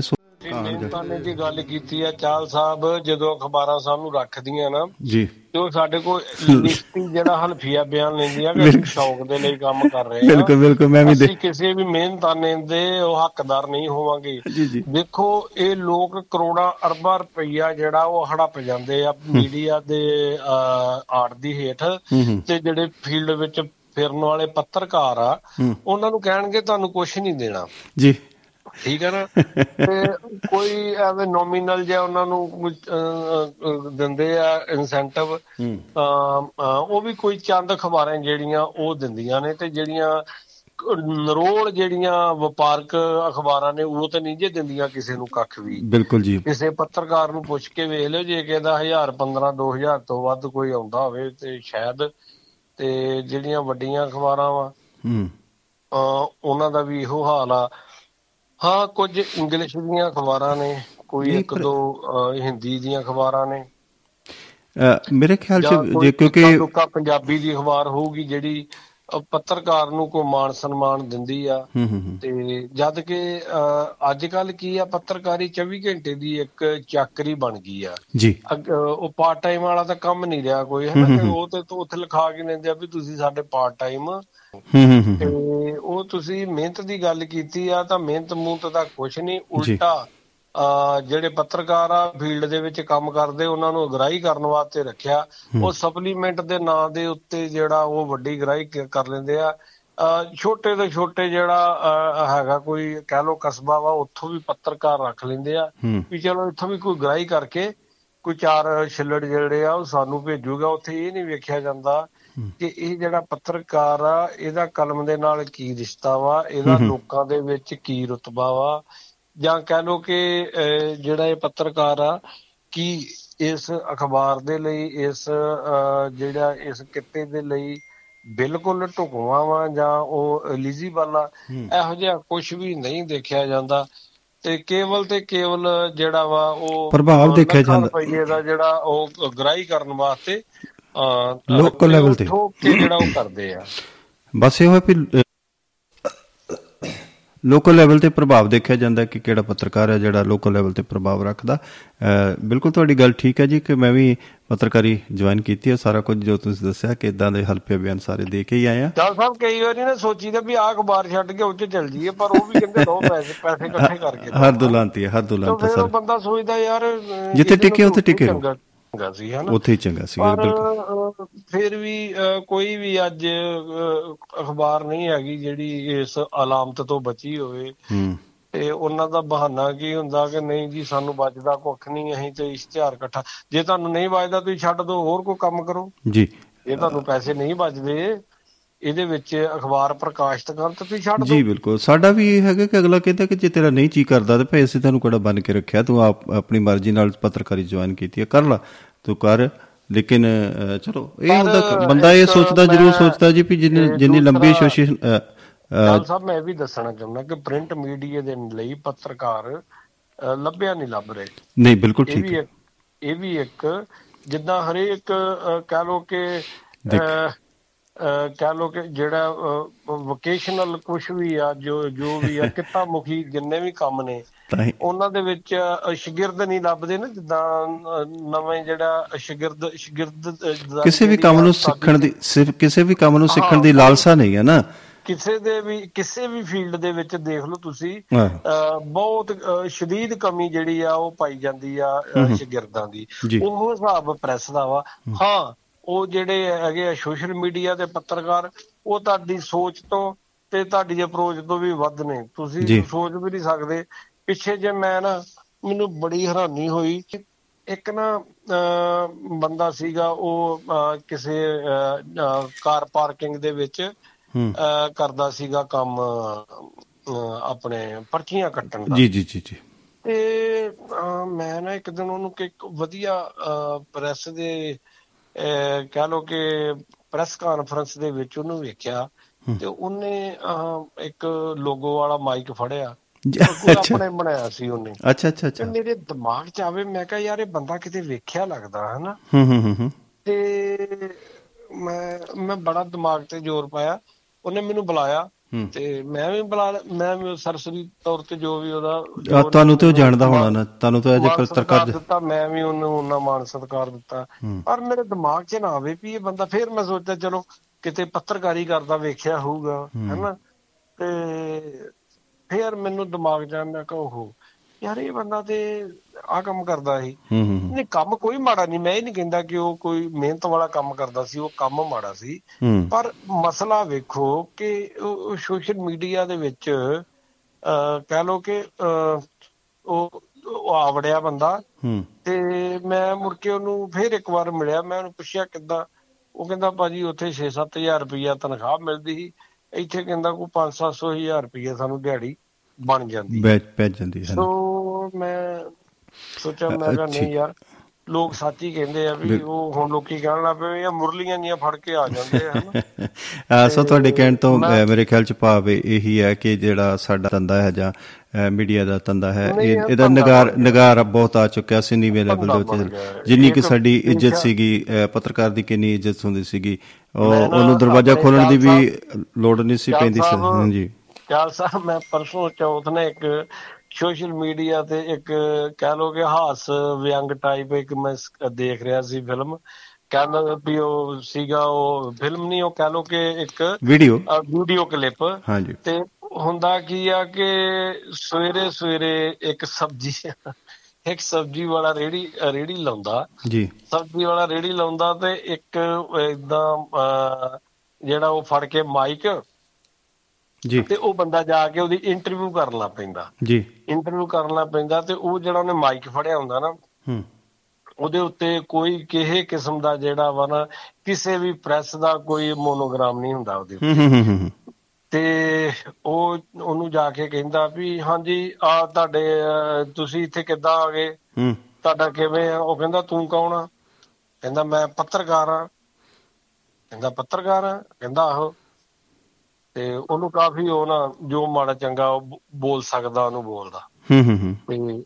ਕਹਿੰਦਾ ਹੁਣ ਮੈਂ ਸਬਜ਼ੀ ਵੇਚਣੀ ਤੇ ਤੈਨੂੰ ਦੱਸਣਾ ਜ਼ਰੂਰੀ ਆ ਵੀ ਮੈਂ ਤੈਨੂੰ ਕਿੱਦਾਂ ਦੱਸਾਂ? ਕਿੱਦਾਂ ਵੇਚਣੀ ਹੈ ਜਾਂ ਕਿਵੇਂ ਵੇਚਣੀ ਹੈ ਜੀ। ਹਾਂ ਕਹਿੰਦਾ ਤੇਰਾ ਕੀ ਕੰਮ ਆ? ਸਾਡਾ ਜਾਓ ਜਾ ਕੇ ਕਹਿੰਦਾ ਉਹਨਾਂ ਨੂੰ ਫੜੋ ਸਿਆਸਤਦਾਨ ਵੱਡੇ- ਵੱਡੇ- ਜਿਹੜੇ ਸਾਨੂੰ ਲੁੱਟ ਕੇ ਖਾ ਗਏ ਆ। ਹੂੰ ਹੂੰ ਹੂੰ। ਤੇ ਕਹਿੰਦਾ ਤੁਸੀਂ ਕਿੱਧਰ ਕਿੱਧਰ ਆ ਗਏ? ਕਹਿੰਦਾ ਮੈਨੂੰ ਤੂੰ ਪਹਿਲਾਂ ਇਹ ਦੱਸ ਵੀ ਤੂੰ ਕਿਹੜੀ ਪ੍ਰੈਸ ਤੋਂ ਆ? ਹਾਂ। ਕਹਿੰਦਾ ਮੈਂ ਆਪਣੀ ਪ੍ਰੈਸ ਤੋਂ ਆ। ਕਹਿੰਦਾ ਤੇਰੀ ਕੋਈ ਪ੍ਰੈਸ ਦਾ ਨਾਂ ਹੋਊਗਾ? ਕਹਿੰਦਾ ਆਹੋ ਕਹਿੰਦਾ ਦੱਸ ਕਹਿੰਦਾ ਤੇਰੇ ਮਾਈਕ ਤੇ ਤਾਂ ਕੋਈ ਨਹੀਂ ਲਿਖਿਆ। ਕਹਿੰਦਾ ਅਕਸਰ ਜਿਹੜੇ ਵਧੀਆ ਪ੍ਰੈਸ ਵਾਲੇ ਹੁੰਦੇ ਆ ਜਿਹੜੇ ਵਧੀਆ ਪੱਤਰ ਚੈਨਲ ਨੇ ਜਿਹੜੇ ਨਾਮੀ ਗ੍ਰਾਮੀ ਨਾਂ ਹੁੰਦੇ ਆ ਤੇਰੇ ਤੇ ਕੁਝ ਹੈ ਹੀ ਨਹੀਂ। ਤੇ ਕਹਿੰਦਾ ਜਾ ਪਹਿਲਾਂ ਆਪਣੀ ਕੰਪਨੀ ਦਾ ਨਾਮ ਲਿਖਾ ਗਿਆ। ਕਹਿੰਦਾ ਉਦਾਂ ਮੂੰਹ 'ਚ ਤੁਰ ਜਿੱਦਾਂ ਜਿੱਦਾਂ ਸਾਡੇ ਇੱਧਰ ਨਹੀਂ ਕਹਿੰਦੇ ਕਿ ਮੁਰਲੀਆਂ ਜੀਆਂ। ਤਾਂ ਇਦਾਂ ਹੀ ਉਹ ਪਾਕਿਸਤਾਨੀ ਵੀ ਜਿਹੜਾ ਉਹ ਹੈਗਾ ਸਬਜ਼ੀ ਵੇਚਣ ਵਾਲਾ ਬੰਦਾ ਉਹ ਕਹਿੰਦਾ ਕਹਿੰਦਾ ਤੁਸੀਂ ਜਿਹਦੇ ਨਹੀਂ ਉਹਦੇ ਮੂੰਹ ਗਾੜੀ ਕਹਿੰਦਾ ਮੁਰਲੀਆਂ ਜੀਆਂ ਡਾਉਣ ਲੱਗ ਜਾਂਦੇ ਹੋ। ਤੁਹਾਨੂੰ ਕੋਈ ਰੱਬ ਨੇ ਅਕਲ ਹੈ ਕੋਈ ਤੌਫੀਕ ਨਹੀਂ ਦਿੱਤੀ। ਉਹ ਕਿਉਂਕਿ ਉਹਨਾਂ ਦੀ ਪੰਜਾਬੀ ਬੜੀ ਠੇਠ ਆ। ਜਾਂ ਕਹਿ ਲਓ ਕਿ ਉਰਦੂ ਮਾਰਕਾ ਪੰਜਾਬੀ ਆ, ਹੋਰ ਮਿੱਠੀ ਲੱਗਦੀ ਆ। ਜੀ। ਤੋ ਕਹਿਣ ਦਾ ਮਤਲਬ ਵੀ ਕਿ ਇਹ ਇਹ ਇਹ ਕੱਲਾ ਸਾਡੇ ਨਹੀਂ ਹੈ ਸਾਡੇ ਗਵਾਂਢੀ ਮੁਲਕ ਦੇ ਵਿੱਚ ਜਿਵੇਂ ਬੰਗਲਾਦੇਸ਼ ਆ ਨੇਪਾਲ ਆ। ਆ, ਪਾਕਿਸਤਾਨ ਆ ਜਾਂ ਮਤਲਬ ਜਿੰਨੇ ਵੀ ਸਾਡੇ ਕਮਜ਼ੋਰ ਵਰਗ ਦੇ ਲੋਕ ਨੇ। ਜੀ ਜੀ ਜਿਹੜੇ ਭਾਰਤੀ ਖਿੱਤੇ ਦੇ ਨਾਲ ਸੰਬੰਧਿਤ ਜਿਹੜੇ ਮੁਲਕ ਨੇ।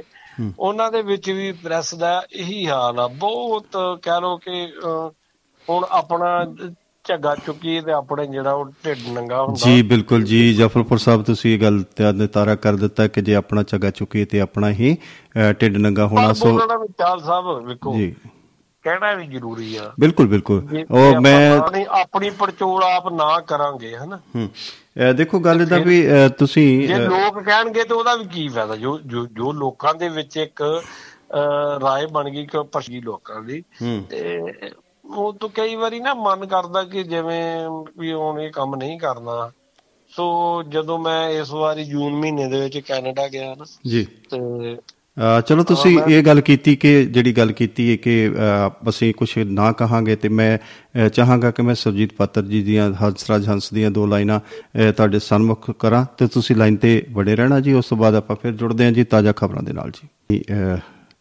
ਅਸੀਂ ਗੱਲ ਕਰਦੇ ਹਾਂ ਜੀ ਜਾਫਰਪੁਰ ਸਾਹਿਬ ਨਾਲ ਗੱਲਬਾਤ ਚੱਲ ਰਹੀ ਸੀਗੀ ਤੇ ਐਵੇਂ ਉਹਨਾਂ ਨੇ ਇੱਕ ਗੱਲ ਕੀਤੀ ਸੀਗੀ ਤੇ ਮੇਰਾ ਵੀ ਚਿੱਤ ਕੀਤਾ ਕਿ ਉਹ ਗੱਲ ਜਿਹੜੀ ਹੰਸਰਾਜ ਹੰਸ ਜੀ ਨੇ ਬਹੁਤ ਹੀ ਪਿਆਰੀ ਗੱਲਬਾਤ ਕੀਤੀ ਹੈ ਜੀ। ਸੁਰਜੀਤ ਪਾਤਰ ਜੀ ਦਾ ਇੱਕ ਖੂਬਸੂਰਤ ਗੀਤ ਗਾਇਆ। ਤੇ ਸੋ ਆਓ 5-7 2-3 ਮਿੰਟ ਵਾਸਤੇ ਅਸੀਂ ਗਾਣਾ ਸੁਣਦੇ ਫਿਰ ਅਸੀਂ ਜਾਫਰਪੁਰ ਸਾਹਿਬ ਦੋਸਤੋ ਬਹੁਤ ਹੀ ਅਹ, ਖੂਬਸੂਰਤ ਤੁਸੀਂ ਗੀਤ ਰਾਜ ਹੰਸ ਦੀ ਆਵਾਜ਼ ਵਿੱਚ ਤੁਸੀਂ ਸੁਣਿਆ।